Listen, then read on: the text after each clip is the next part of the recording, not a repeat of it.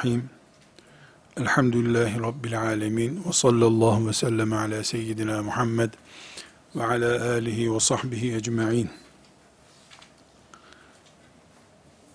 Kur'an'ımızın indiği, Allah'ın son din olarak İslam'ı gönderdiği, günden bugüne kadar 1450 seneye yakın zamandan beri tarihimizin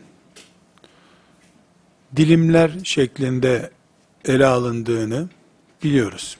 Bu dilimlerden bir tanesi de Emevi dönemi dilimidir. Emeviler diye bir dönem var. Bu asrı saadet döneminden sonra ikinci dönemi oluşturuyor. Kur'an-ı Kerim'in bize intikal sürecinde hadisi şeriflerin bize taşınmasında tarihimizin en ağır, en acı olaylarının bir, iki, üç denebilecek sıralamasında en önemlilerinin cereyan ettiği dönem olması, bizim ilmi bir faaliyet yapmak, hadis okumak, tefsir okumak gibi bir iş yaparken ne nereden geldi, nasıl geldi sorularının cevabını bulabilmek için Emevi dönemini de ele almamız gerekir dedik. Bu sebeple Emevi dönemini ele alan bir ders yapma ihtiyacımız oldu. Önceki derslerde Emevi döneminin başlama nedeni olan Osman radıyallahu anh'ın üçüncü halife Osman radıyallahu anh'ın dönemini ve şehadetini ele almak durumunda olduk. Burada bugün daha farklı bir noktayla devam edeceğiz. Ancak bir hususu, iki hususu hatta, tespit etmemde fayda var. Kardeşlerim, bir hatip olarak ben konuşurken veya bir hoca, muallim, öğretmen ders yaparken onun yeteneği, kabiliyeti ne olursa olsun o anlatılan şeyin sonucu kime anlatılıyorsa o anlatılacak olanın idrak düzeyine bağlıdır. Okuma yazma bilmeyen ve köyünde baltasından veya kazmasından başka bir alet tanımayan bir insana bir bilgisayarın nasıl çalıştığını tarif etmek mümkün müdür? Bilgisayar yazılım programını ne kadar tarif edebilirsiniz? Ya da ilgisiz bir insana sizin için çok önemli olan bir şeyi nasıl tanıtabilirsiniz? Siz bu çok önemlidir dedikçe onun dünyası başka tarafta. Eskilerin anlattığı bir hikaye var. Bunu anlatarak maksadımı izah edeyim. Dervişin biri, derviş kim? Bir tekkede ibadetle meşgul olan, Allah'a davet eden, şimdiki ifadeyle hoca efendi diyelim, birisi bir yere gidiyormuş, bir çoban rastlamış. Çobana muhabbet esnasında işte nasihat etmeye kalkmış. Dünya, ahiret, ibadet gibi konuları anlatmış. Çoban çok duygulanmış. Çobanın etkilendiğini zannedince biraz daha anlatmış. Daha derin konulara girmiş. Cennet, cehennem, mahşer böyle olacak diye. Çoban biraz daha heyecanlanmış. Allah Allah ne anlayışlı bir çobana rastladım demiş. Biraz daha ayet hadislere dalmış. Çoban ağlıyor.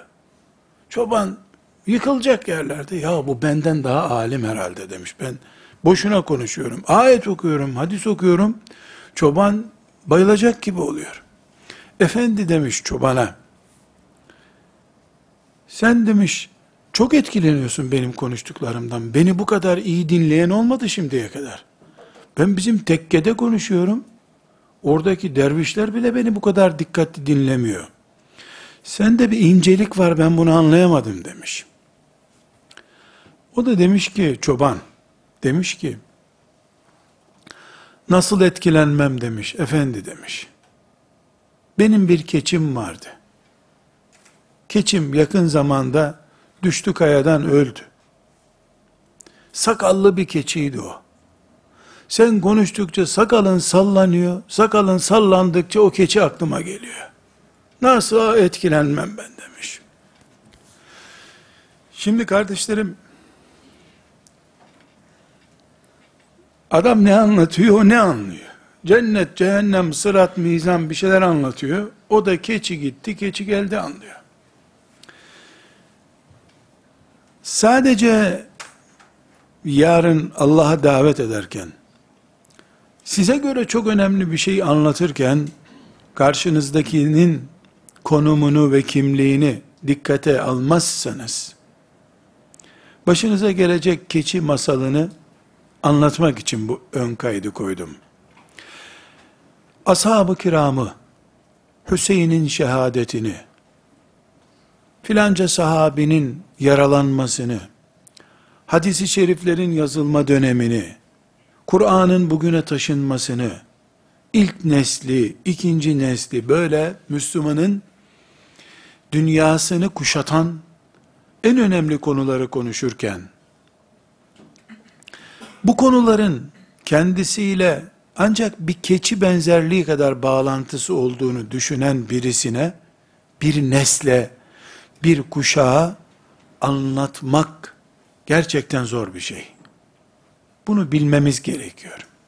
Peki, insanlar böyle laubali anlıyorlar, dinliyorlar diye, biz kenara mı çekileceğiz? Asla. Anlayan biri olacak muhakkak. 40 kişi, 50 kişi içerisinde iki kişi anlayacak. 100 kişi içerisinde 4 kişi anlayacak. Zaten tohum az olur. 10 ton buğday çıkan tarladan 10 kilo tohumluk seçilir alınır. Gerisi 10 tonun gerisi değirmene gönderilir, un olur. Ondan ekmek yapılır. İnsanların midesine iner, oradan da kanalizasyona gider. Ama çok azı, 10 tondan belki 10 kilosu da tohumluk olarak ayrılır. Onlar tarlaya bir dahaki sene tohum olarak atılır. Buğday nesli ondan devam eder. Gerisi de kanalizasyonlara gider. Çürür gider, gübre olur. At yer, saman olur, çöp olur. Müslümanlar olarak keşke biz bu tarihimizi yazan büyük olayları tohumluk buğday gibi seçkin kadro olarak dinleyiverseydik keşke. Bu olmaz. Olmuyor. Bugüne kadar olmadı. Bundan sonra da böyle bir beklentimiz yok ama ben Müslüman bir insan olarak kendimi o 10 kiloluk seçilmiş bir dahaki kuşağın buğdayı olarak görmek isterim. Size de tavsiye ettiğim şey, bir sonraki kuşağın İslam'ı, davasını, şeytana karşı siper olmuş nesli, o mantıkla dinleme şuurunda olmanızdır. Elbette, herkes doktor olmayacağı gibi, herkesin asker, polis olmayacağı gibi, herkesin yönetici olmayacağı gibi, bu derin davaları, konuları da herkes anlamayacak. Allah'ın seçkin kulları olacak. Üçümüzü, beşimizi seçmiş olacak. O seçilmişlerden olmak için gayret etmek zorundayız. Buna mecburuz kardeşlerim. Aksi takdirde biz büyük zararda oluruz. Olaylar bizi çiğner gider ve sonuç çıkaramayız. Bunda küçük bir ilave daha var. Bugün mesela biz Resulullah sallallahu aleyhi ve sellem Efendimizin cennet gençlerinin efendisi torunu Hüseyin radıyallahu anh'ın şehitliğini konuşacağız.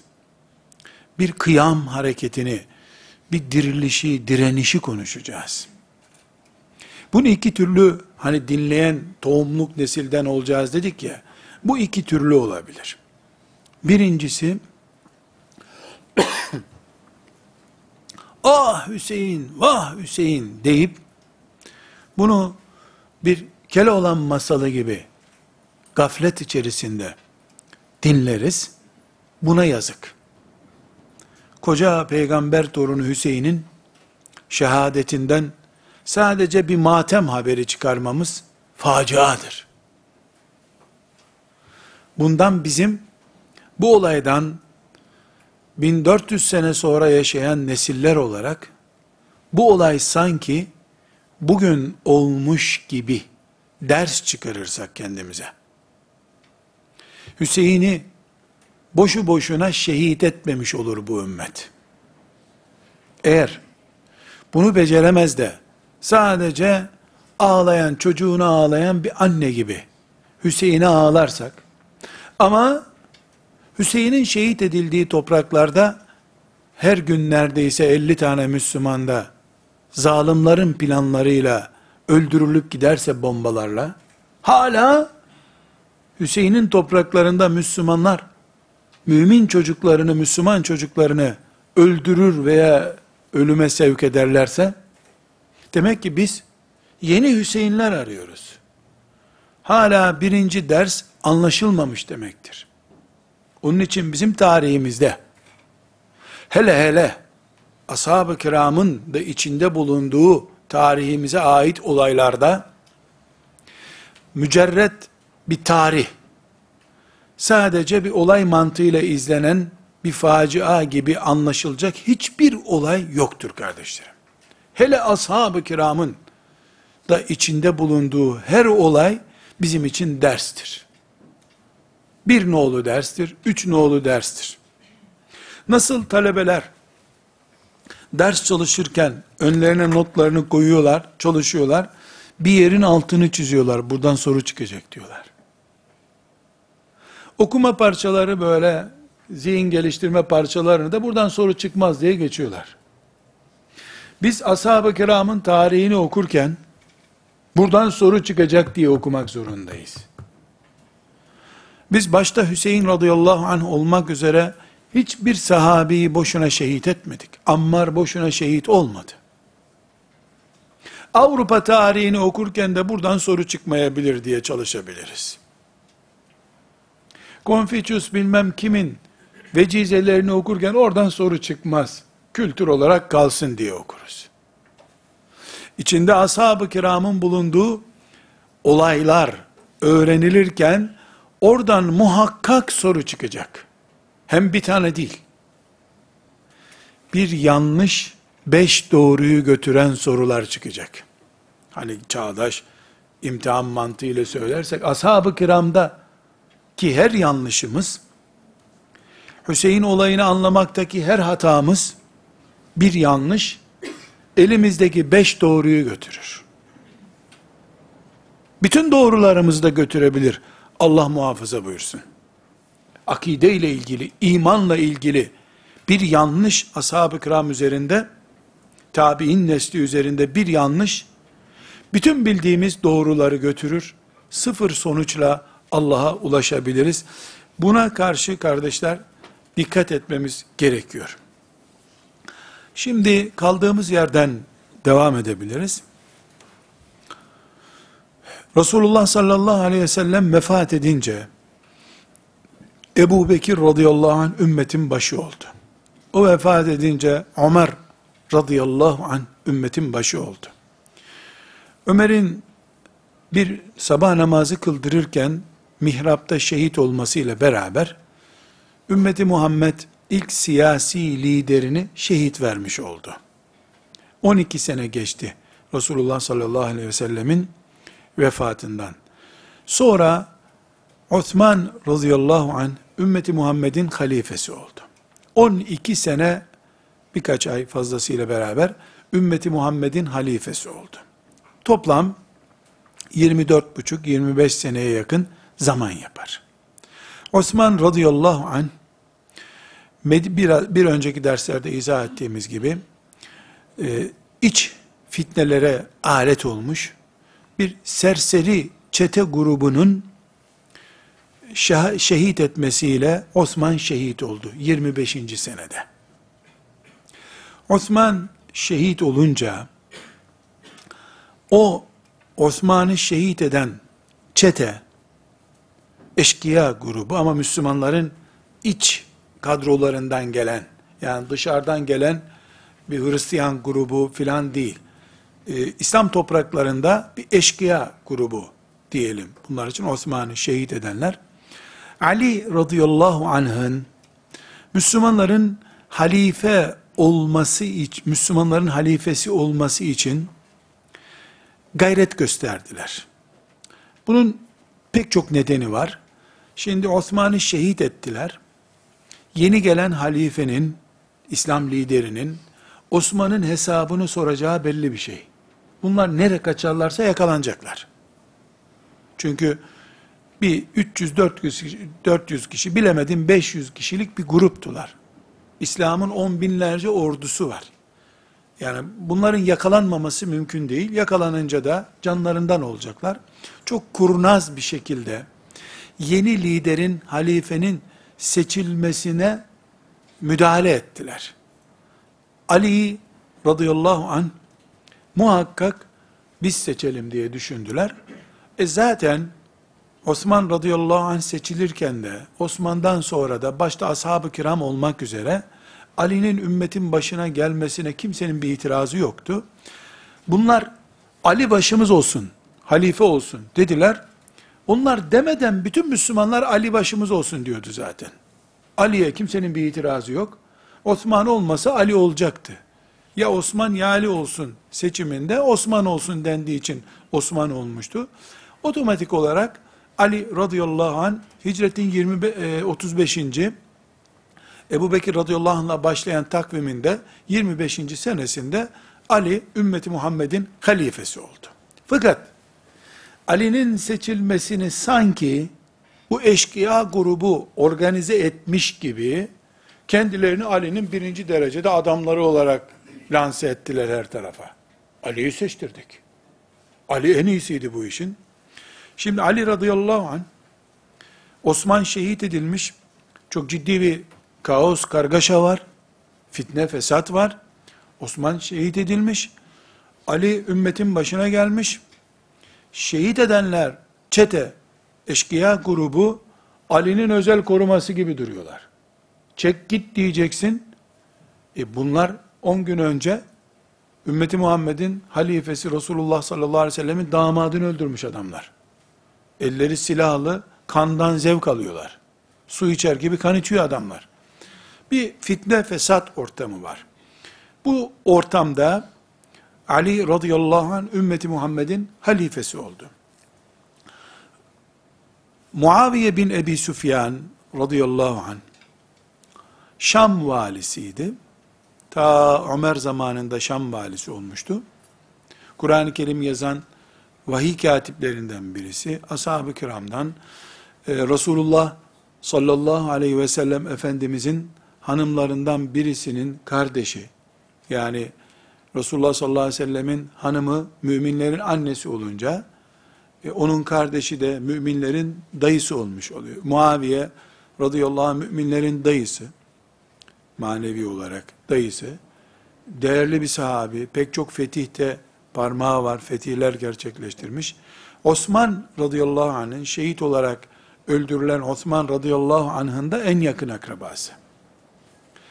Muaviye radıyallahu anh, e, Osman olayının üstünün örtülmesini bir tehlike olarak gördü. Yani bugün Resulullah'ın damadı iki kere damat olmuş. Osman'ın Medine-i Münevvere'de Mescid-i Nebi'nin yanında şehit edilmesi üstü örtbars edilirse, yarın isteyen istediğini öldürür, İslam kendi halifesinin canını koruyamaz duruma düşer diye bir endişeye kapıldı. Ki yüzde yüz bu endişesinde haklıydı. Ali radıyallahu anh'tan e, ilk iş olarak katillerin bulunup cezalarının verilmesini istedi. Böyle bir teklifte bulundu. Ali radıyallahu anh da hiç tereddütsüz bir şekilde Muaviye'nin ve onun gibi düşünen ashabın doğru düşündüğünü, haklı olduklarını söyledi. Zaten akıl da bunu söyler, din de bunu söyler. Katil bunlar. Fakat Ali radıyallahu anh şöyle bir sıkışıklık içerisinde kaldı.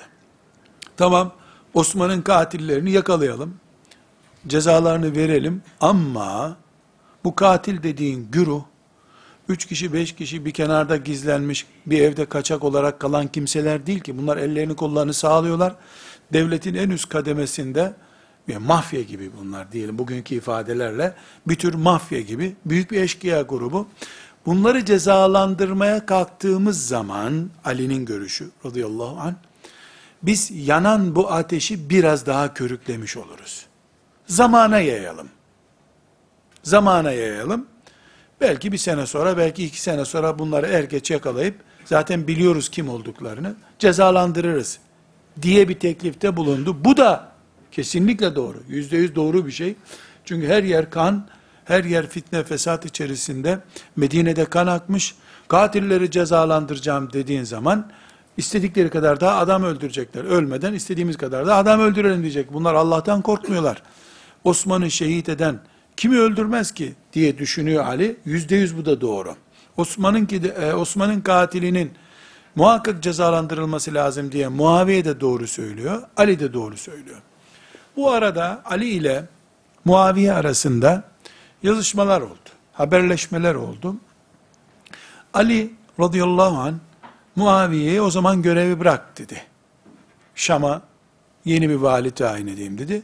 Muaviye de görevi bırakmam dedi. Yani Resulullah sallallahu aleyhi ve sellemin damadının öldürüldüğü bir ortamda ben e, elimdeki şöyle kabul edin. Yani Ankara'dan yönetiliyor ya Türkiye, İstanbul valisi diretiyor, bırakmam diyor görevi diyor. Böyle bir tartışma oldu aralarında.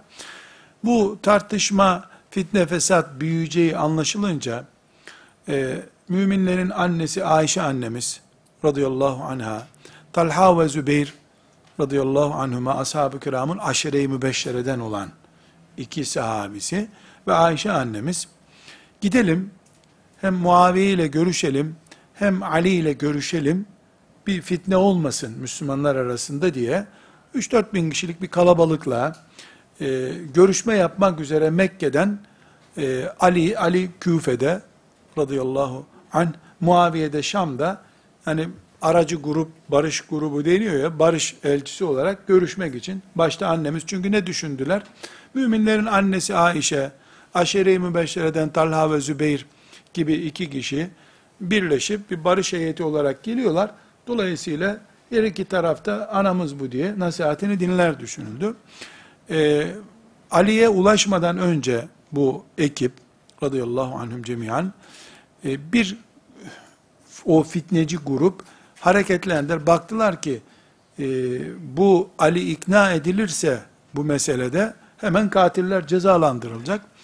Ali'den habersiz, haberli bir şekilde e, Ayşe annemizin de içinde bulunduğu Talha ve Zübeyir, aşire-i mübeşşeriden olan Talha ve Zübeyir'in içinde bulunduğu grubu e, basktılar. E, binlerce insanı öldürdüler orada. E, Talha ve Zübeyir radıyallahu anhuma şehit edildi.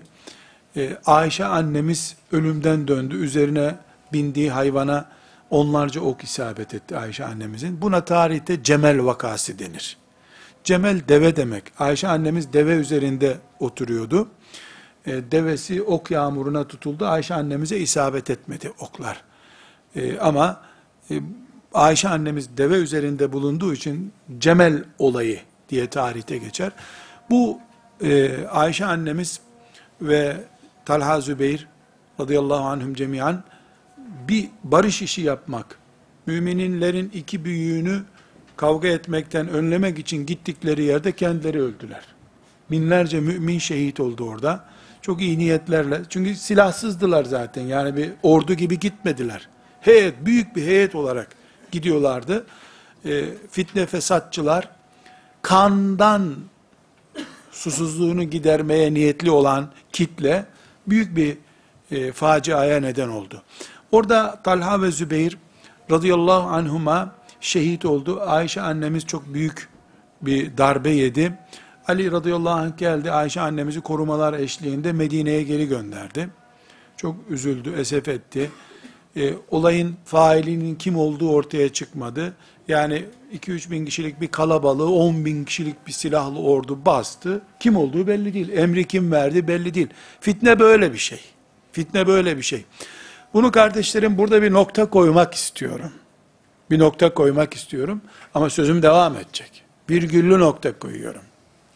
Şimdi de bir Twitter atılıyor, Facebook'tan bir cümle atılıyor, katliam böyle oluyor. O zaman Facebook, Twitter yoktu. Ya o bu Ayşe toplandı bize Ali'yi öldürmeye geliyormuş diye bir cümle yaptı bu işi. Sen ne için gidiyorsun? Müminlerin annesi niye gidiyor? Dedikodu ne diye yayıldı ve sonuç ne oldu? Burada en kötü sonuç Talha şehit oldu, Rabbine kavuştu. Cennetle müjdelenmiş bir adamdı zaten. Zübeyir cennetle müjdelenmiş bir adamdı. Bir sıkıntı olmadı. Yani Rablerine kavuştular. Ayşe annemiz Medine'ye gitti. Ama e, işte yüz hararetle yanan fitne ateşi 500'e çıktı. Ali Resulullah'ın hanımıyla savaştı diye dedikoduyu büyüttüler bu sefer.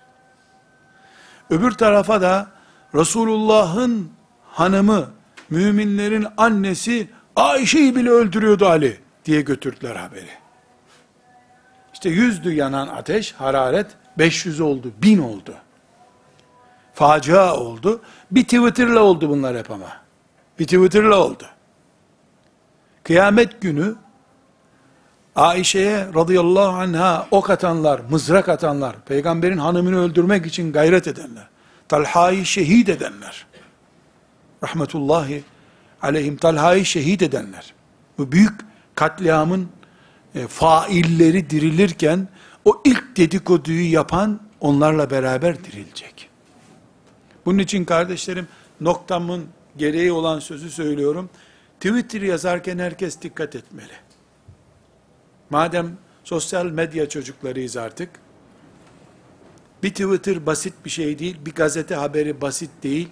Demiş ki, mişki diye ifade ettiğin cümle hiç basit değil. Ölen müminin katili olarak dirilirsin kıyamet günü. Filan yazar böyle demiş. Kim dedi demiş? Miş. Mümin mışçı adam değildir. Mümin erkek adamdır, sözü de erkektir. Başörtülü bir kadın da olsa erkek adamdır o. Erkek mümin dedikoduyla, taşıma haberlerle yaşamaz. Onuruyla yaşar. Ayet okur gibi, hadis okur gibi ciddi konuşur mümin. Mümin ayet okuma ciddiyetiyle niye konuşur? Çünkü nasıl ayetleri Rabbin huzurunda hesap verecek?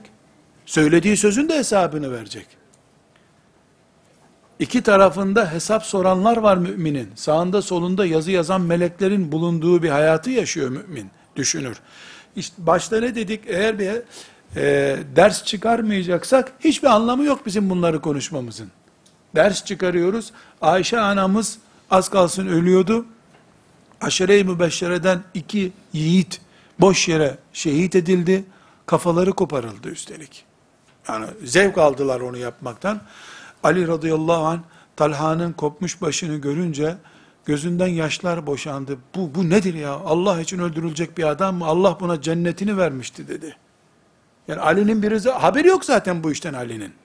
Ali kim bilir namaz kılıyordu. O namaz kılarken ya Allah deyip fitne fesatı kopardılar ve ümmeti Muhammed'in en büyük ilk kanlı savaşı, iç savaşı gibi bir savaş, Cemel vakası ortaya çıktı. Ama Ali hala halife, e, Şam'da vali olan e, Muaviye ise bu olayda biraz daha haklı olduğunu düşündü.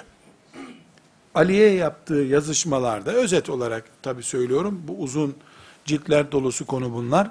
Gördün mü bak, bu katillerin hesabı sorulmadan devam ederse bu iş, bu adamlar anamız Ayşe'ye bile kılıç uzattılar, Talha'yı şehit ettiler. Gel bu katilleri toparlayalım önce dedi. Ali de cevap olarak ne dedi? Gördün mü bak bu adamlarla uğraşacak gücümüz yok dedi. Hangisi haklı? Ya diyeceksin ki de ikisi de haksız.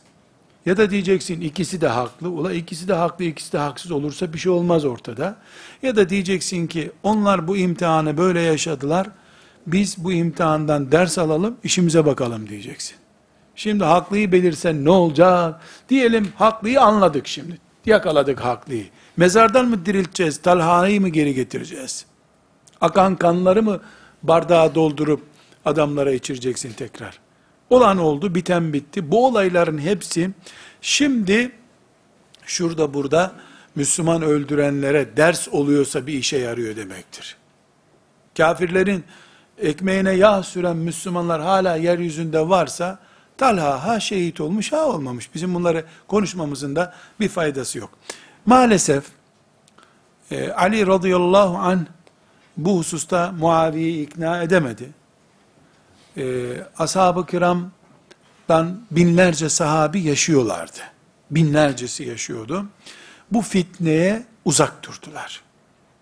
Ali'nin haklı olduğunu bildikleri halde fitne öbür tarafta da Müslüman olduğu için fitneden uzak durmayı yeğlediler. Bunlardan örnek isimler vereceğim ashab-ı kiramdan. Yani Hasan e, Basri radıyallahu anh'ın ya estağfurullah Muhammed İbn Sirin'in verdiği bir rakam var. Yani bir yüz kişi yoktu onun anlattığı rakama göre. Toplam bu fitneye o taraf veya bu tarafta destek veren sahabi bir yüz kişi değildi. Ashab-ı kiram aman Allah'ım kıyamet kopuyor herhalde diye e, mescitlere çekildiler. Allah'tan korktular, bu fitneye karışamadılar. Ashab-ı kiramdan İbn Ömer gibiler, İbn Abbas gibiler vesaire bu fitneye karışmadılar. Ama ve benzeri fitnelere şimdi elhamdülillah delikanlılar 2-3 dergi gazete yazısı okuyup bu fitneyi halletmeye çalışıyorlar tabi. Ashab-ı kiram olayın dibindeydiler, korktular buna karışmaya.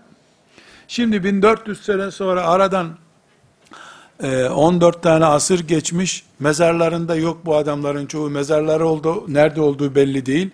Bir kağıt üzerinden, kimin yazdığı belli olmayan bir e, tarih bilgisi üzerinden bu meseleyi çözmeye kalkabiliyor insanlar. Bu da bir imtihan çeşidi. Bu da bir imtihan çeşidi. Ali radıyallahu anh e, 4 sene birkaç ay hilafette kaldı. 5 sene diyelim buna halife oldu. Bu dönemde çok kötü olaylar Ali radıyallahu anh'ın başına geldi. Evvela Muaviye radıyallahu anh görevi bırakmayı kabul etmedi. Ali de silah zoruyla görevi bıraktırmak istedi ona. E, Muaviye direndi. Sıffin denen bir savaş oldu. Bu savaşta tarihte 70 bin kişi öldü.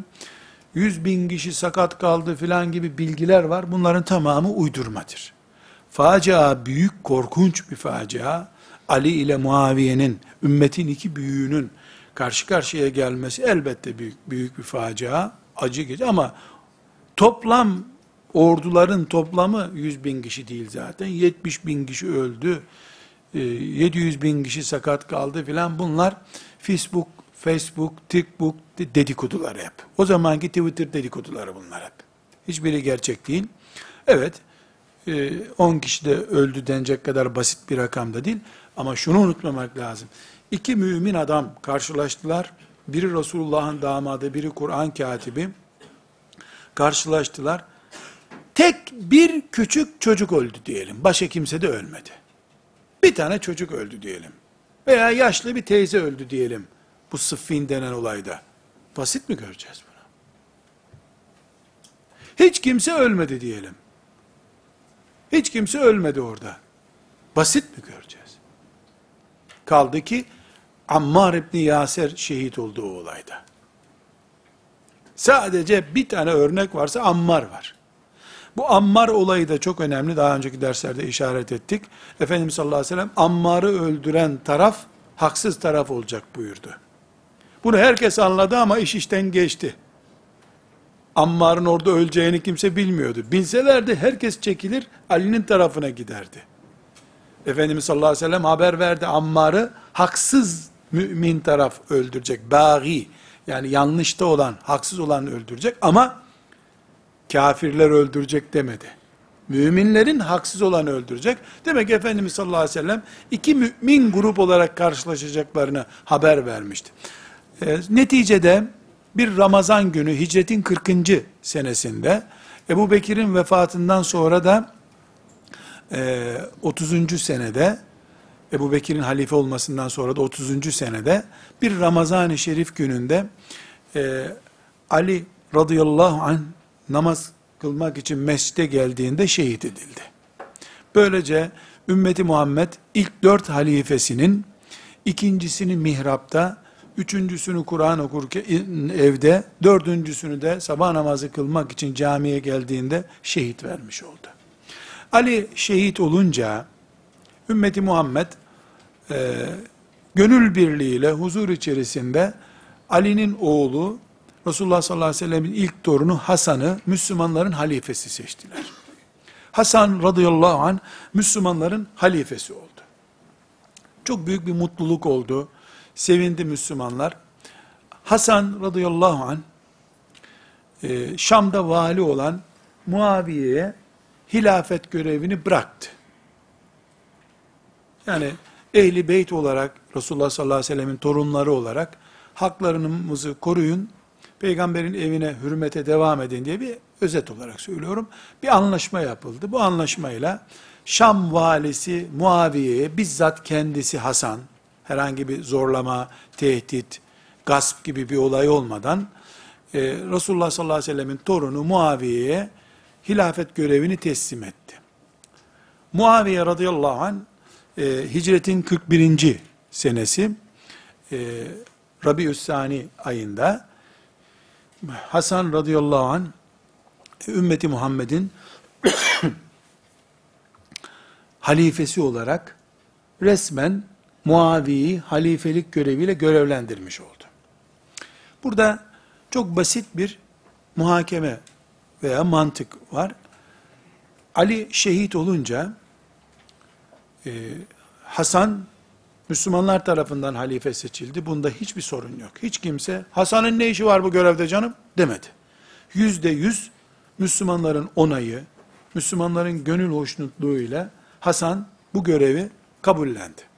Fakat sonra baktı ki bu fitne fesat içerisinde peygamber torunu, nazik, narin, cennet efendisi bir insan, bu kaos ortamını yürütemeyeceğini kendisi de anladı. Çünkü insanlar vahşileşmiş, Resulullah'ın iki damadını öldürmüşler beş sene içerisinde. Binlerce sahabeyi şehit etmeye cüret etmiş. Müslüman ama vahşet damarlarında dolaşıyor. Cahiliye damarları henüz kopmamış insanlardan. Bunun üzerine Hasan radıyallahu anh baktı ki bunlarla uğraşılacak hali yok. Muaviye iyi siyasetten anlıyor. Gitti Muaviye'ye bizzat teslim etti. Kendisi meşru yani en yasal bir yetkiyle Müslümanların halifesi, Müslümanların başka bir sahabisine götürdü, görevi teslim etti. Böylece Muaviye radıyallahu anh, hicretin 41. senesinde meşru bir görevliden görevi teslim alınca meşru bir görevli oldu. Çünkü Hasan radıyallahu anh meşru bir halifeydi. Hiç kimse onun hilafetine, e, reisliğine e, söz taşımamıştı. Aynı şekilde ashab-ı kiramdan birisi olan Muaviye, geçmişinde Ali ile tartışmalar var. E, Osman'ın cinayetinden dolayı 5 yıl süren bir sürtüşme oldu. Ama burada gençler dediğim gibi Twitter haberleriyle değil, ümmeti Muhammed kalitesinde haberlerle bir şeyler öğrenmemiz lazım. Şunu unutmayın. Muaviye Ali'ye 5 yıl baş kaldırdı. Ama halife benim demedi. Müslümanların lideriyim demedi. Osman'ın varisi benim, yakın akrabamdır. Osman'ın kanını yerde bırakamazsın diye itirazda bulundu. Şöyle düşünün. Yani la teşbih ve la temsil yoksa odunla e, altını karşılaştırmak gibi olur bu. Yani bir, bir odun, ağaçtan bir odun koparıyorum. Buna bak, bir de bu altına bak diyorum. Böyle bir karşılaştırma olmayacağı gibi. Ben sadece anlaşılsın diye söylüyorum. Şimdi başımızda bir devlet var. Bu devletin de bir başı var. Düşünün, e, valilerden bir vali veya zenginlerden bir zengin e, Anayasa Mahkemesi'ydi, Avrupa Mahkemesi'ydi. Beş yıl süren bir kavga yapıyor. Bu onun başındaki devleti yok saydığı anlamına mı geliyor? Devletten haklı olduğu düşündüğü bir hakkı almaya çalıştığını mı düşünüyor? Ali devletin başı buna itiraz eden yok. Muaviye neye itiraz ediyor? Bu katilleri barındırmayacaksınız diyor. Barındırıyor, mahkemeye veriyor, işte şimdiki deyimlerle Avrupa İnsan Hakları Mahkemesi'ne gidiyor, Birleşmiş Milletler'e tanıyor diyelim. Muaviye radıyallahu anh'ın ben başım, sen baş değilsin dediği olmadı Ali'ye hiç. Ama mahkemeyi, e, hak arayışını da hiç salmadı. Beş yıl devam etti. Hasan radıyallahu anh baktı ki bu bu fitne ortamını yürütemeyecek, huzursuz olacak. Götürdü görevi e, Muaviye'ye teslim etti. Kendisi de Medine'ye çekildi, ibadete çekildi. Resulullah sallallahu aleyhi ve sellemin torunu Medine'ye geldi diye de mutlu oldu bütün müminler. Çünkü onun da başına bir felaket gelmesinden korkuyorlardı. Bu Muaviye radıyallahu anh dönemiyle beraber ümmeti Muhammed'de e, ortaya bir sorun çıktı. Nedir o? Bir defa Muaviye meşru bir lider. Neden meşru bir lider? Eğer Muaviye meşru değilse, yani kaç derstir takip ettiğimiz Emevilik ümmeti Muhammed'in dışında bir olaysa bunu Hasan başlattı. Hasan kim? Resulullah sallallahu aleyhi ve sellemin torunu, ümmeti Muhammed'in göz bebeği. Ümmetin iki gözü var. Biri Hasan, biri Hüseyin. Bu ehli beyt açısından bakıldığında bu hatayı Hasan yaptı mı diyeceksin. Haşa. Kaldı ki Muaviye'nin radıyallahu anh sahabidir, şudur budur, bütün özelliklerini bir kenara koyuyoruz. Meşru bir lider Muaviye'yi meşrulaştırdı. Bu meşruluk belki 5 bin, 10 bine yakın sahabinin onayından geçti. Yaşayan sahabilerden hiçbiri Muaviye'ye kim oluyorsun sen demedi. Gittiler beyat ettiler. Muaviye uzun yıllar ümmeti Muhammed'in başında kaldı.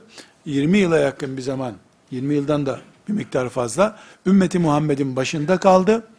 Ashab-ı kiramdan tek bir kişi, e, sen ne arıyorsun burada demedi ama pek çok sahabi ve tabii, Muaviye'nin karşısına geçip, ne yapıyorsun sen şu işte, yanlış yapıyorsun, şunu yapma dediler.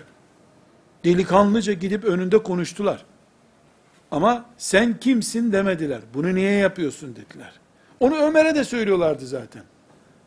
Ömer'e de bu yaptığın doğru değil dediler. Osman'a da dediler bu yaptığın doğru değil. Hatta Ebu Bekir'e de itiraz eden oldu. Ama her halükarda e, Muaviye çok itiraz gördü. Neden?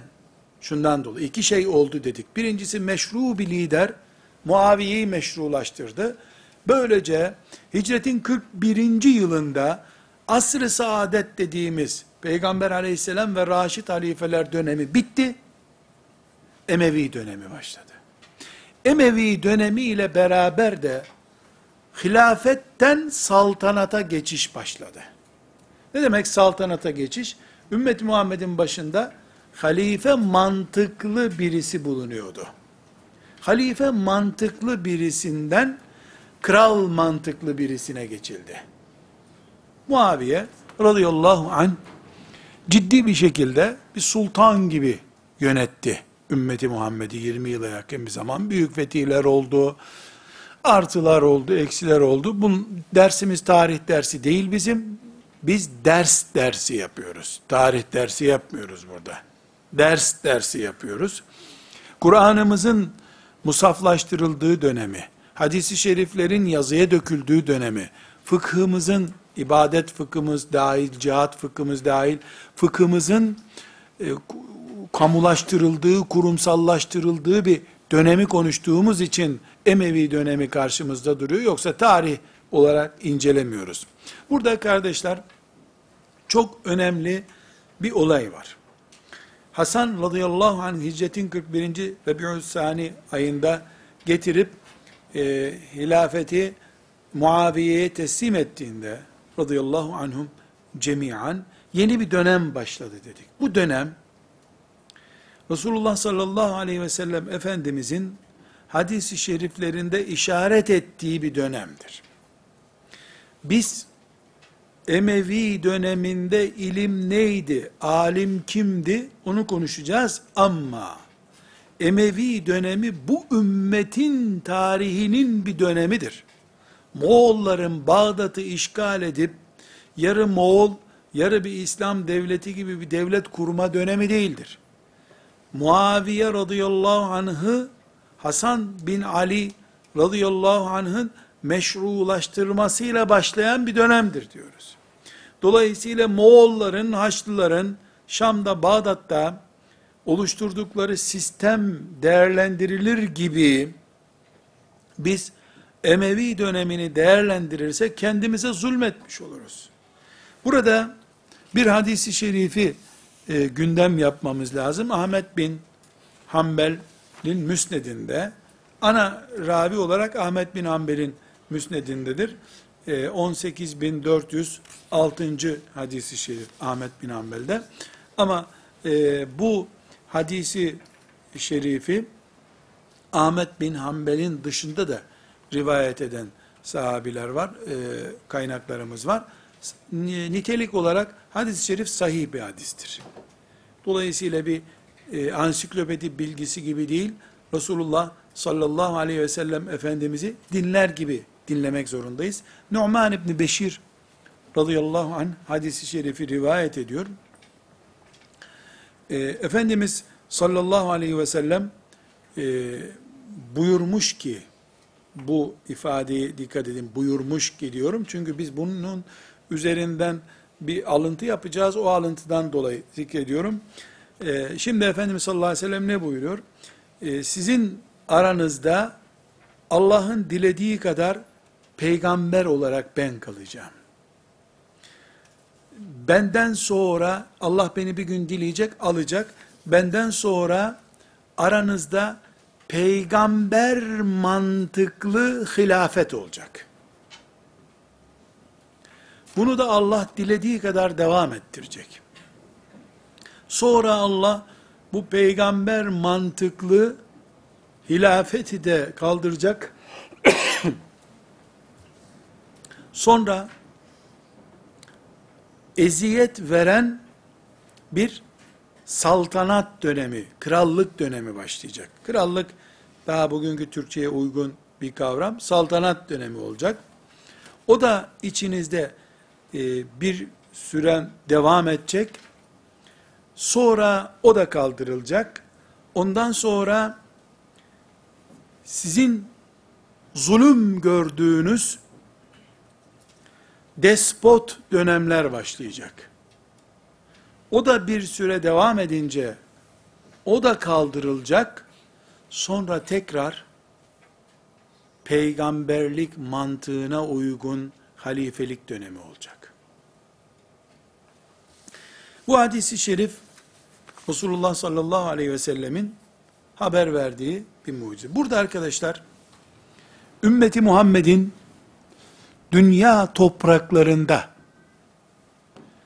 bulunduğu tarih, Peygamber Efendimizin Hıra'da Kur'an'ın ilk ayetini dinlediği anı alalım. O andan başlayalım. Ümmeti Muhammed'in kıyamet vakti geldiğinde İsrafil aleyhisselam sure üfürdüğünde bu ümmet var olacak dünyada. Bu ümmetin o güne kadar olan siyasi tarihini Resulullah sallallahu aleyhi ve sellem Efendimiz beş döneme ayırıyor. Peygamberlik dönemi, Raşid halifeler dönemi, sorunlu saltanat dönemi, zalim dönemler ve tekrar peygamber mantıklı dönem. Beş dönem var. Peygamberlik dönemi Efendimizle beraber bitti. Raşid halifeler dönemi 40. senede Ali'nin şehadetiyle bitti. Ne başladı? Sorunlu saltanat dönemi başladı. Sorunlu ama Müslümanlara ait. Ne zaman bitti? 1924'te bitti. Hilafet kökten kaldırıldı. 1924'ten itibaren de ne başladı? Müslümanlara ait olmayan zalimlerin Müslümanları yönettiği dönem başladı. Dördüncü dönem. Peygamber Efendimiz sallallahu aleyhi ve sellem hadisi şerifinde ne diyor? Bu da bir süre devam edecek. Yeniden ne gelecek? Raşid halife dönemi gelecek. Peygamber mantıklı hilafet dönemi gelecek. Şu anda Müslümanların yaşadığı dönem dördüncü dönemdir. Bundan sonra inşallah tekrar tıpkı Ömer bin Hattab gibi, Ali bin Ebi Talip gibi halifelerimizin olduğu dönem Allah'ın izniyle gelecek. 10 sene mi olur? 4 sene mi? Bilmiyoruz. Ama unutmayalım, dördüncü dönem, birinci dönem, peygamberlik dönemi 23 sene sürdü. Raşid halifeler dönemi 30 sene sürdü. 30, 23 daha 53 yapar. 1400'lü yılları yaşadığımıza göre geriye kalan zalim sultanlar dönemi yaklaşık olarak 1350 sene sürdü. 1350 sene sonra bizden olmayanların Müslümanları yönettiği dönem başladı. Bu 10 sene mi sürecek? 100. senesi doldu ama. 90 sene geçti. Bu 100 sene daha mı sürer? 300 sene daha mı sürer? Bunu Allah bilir. Ama yarın biiznillahü teala hem de başka hadisi şeriflerde Efendimiz sallallahu aleyhi ve sellem buna gün de veriyor. Ne diyor? Kudüs eteklerinde tekrar canlanma olacak diyor. Biz ise İsrail oraları işgal etti, bir daha oralara dönemeyiz. Çok büyük teknolojiyle İsrail oraları donattı diyoruz. İşte Hamas var, Filistinliler perişan oldu diyoruz. Resulullah sallallahu aleyhi ve sellem kaos Kudüs'te bitecek diyor. Hem de direkt Kudüs'te demiyor da Kudüs'ün eteklerinde diyor. Yani Gazze Kudüs'ün eteğidir arkadaşlar. Beytülahm denen yer Kudüs'ün eteğidir. El Halil Kudüs'ün eteğidir. E teknolojisi çok güçlü İsrail'in. E burada akide kitabına dön. İsrail'in teknolojisi mi Allah'ın kudreti mi diye bir soru sor. Senin imanın ne diyor sana ona bir bakıver. Herkesin iman meselesi bu. Yoktan var eden Allah ve demirden, çelikten top, tüfek, bilgisayar yapan Amerika ve İsrail. Biri demirden bilgisayar yapıyor, biri de yoktan var ediyor. Herkesin iman meselesi bu. Tekrar konumuza dönelim bu ara paragraftı.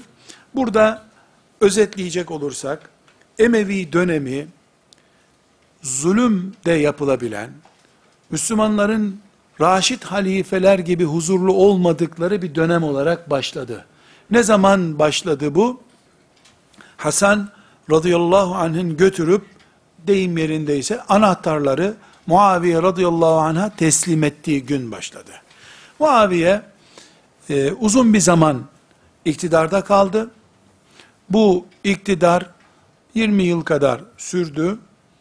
Bu dönem Muaviye Emevi isimli bir ailenin çocuğu olduğu için Emevi dönemi olarak anıldı. Sonra Muaviye radıyallahu anh tam anlamlı ve yerinde bir kelime olarak söylüyorum.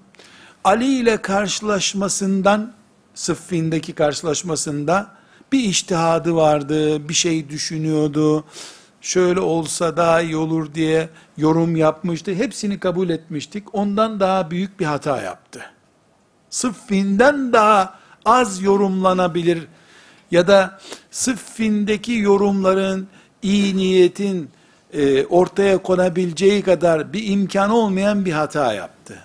Yezid isimli oğlunu e, kendi sağlığında öldüğünden sonra halife olmak üzere görevlendirdi.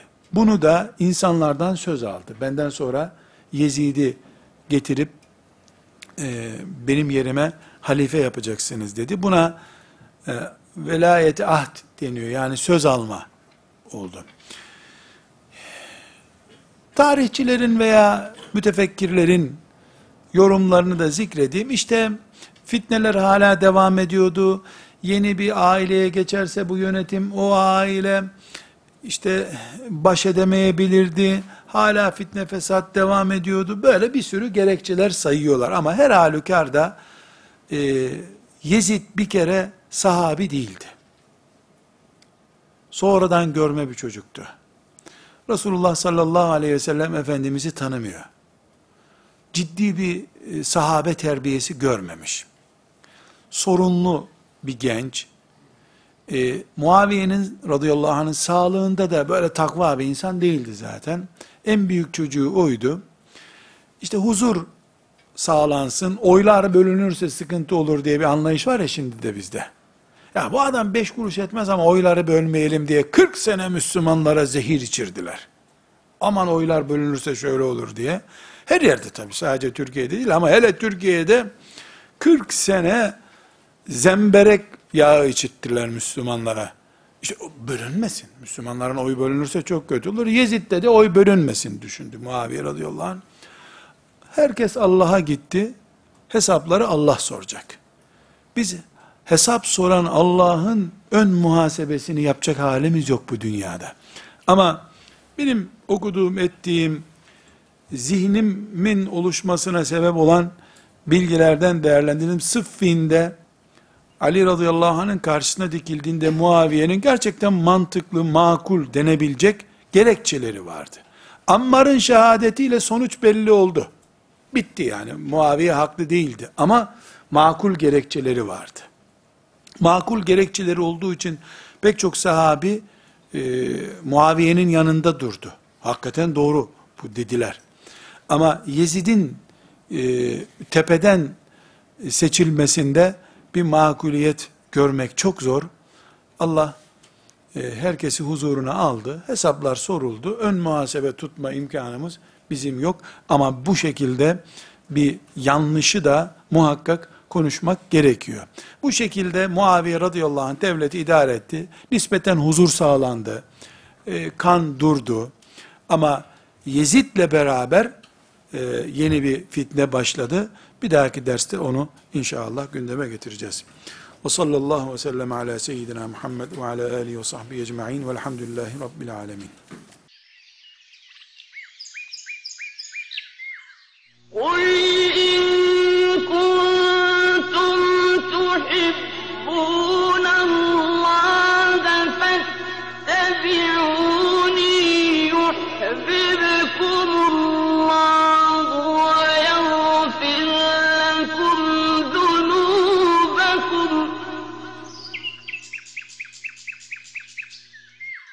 والله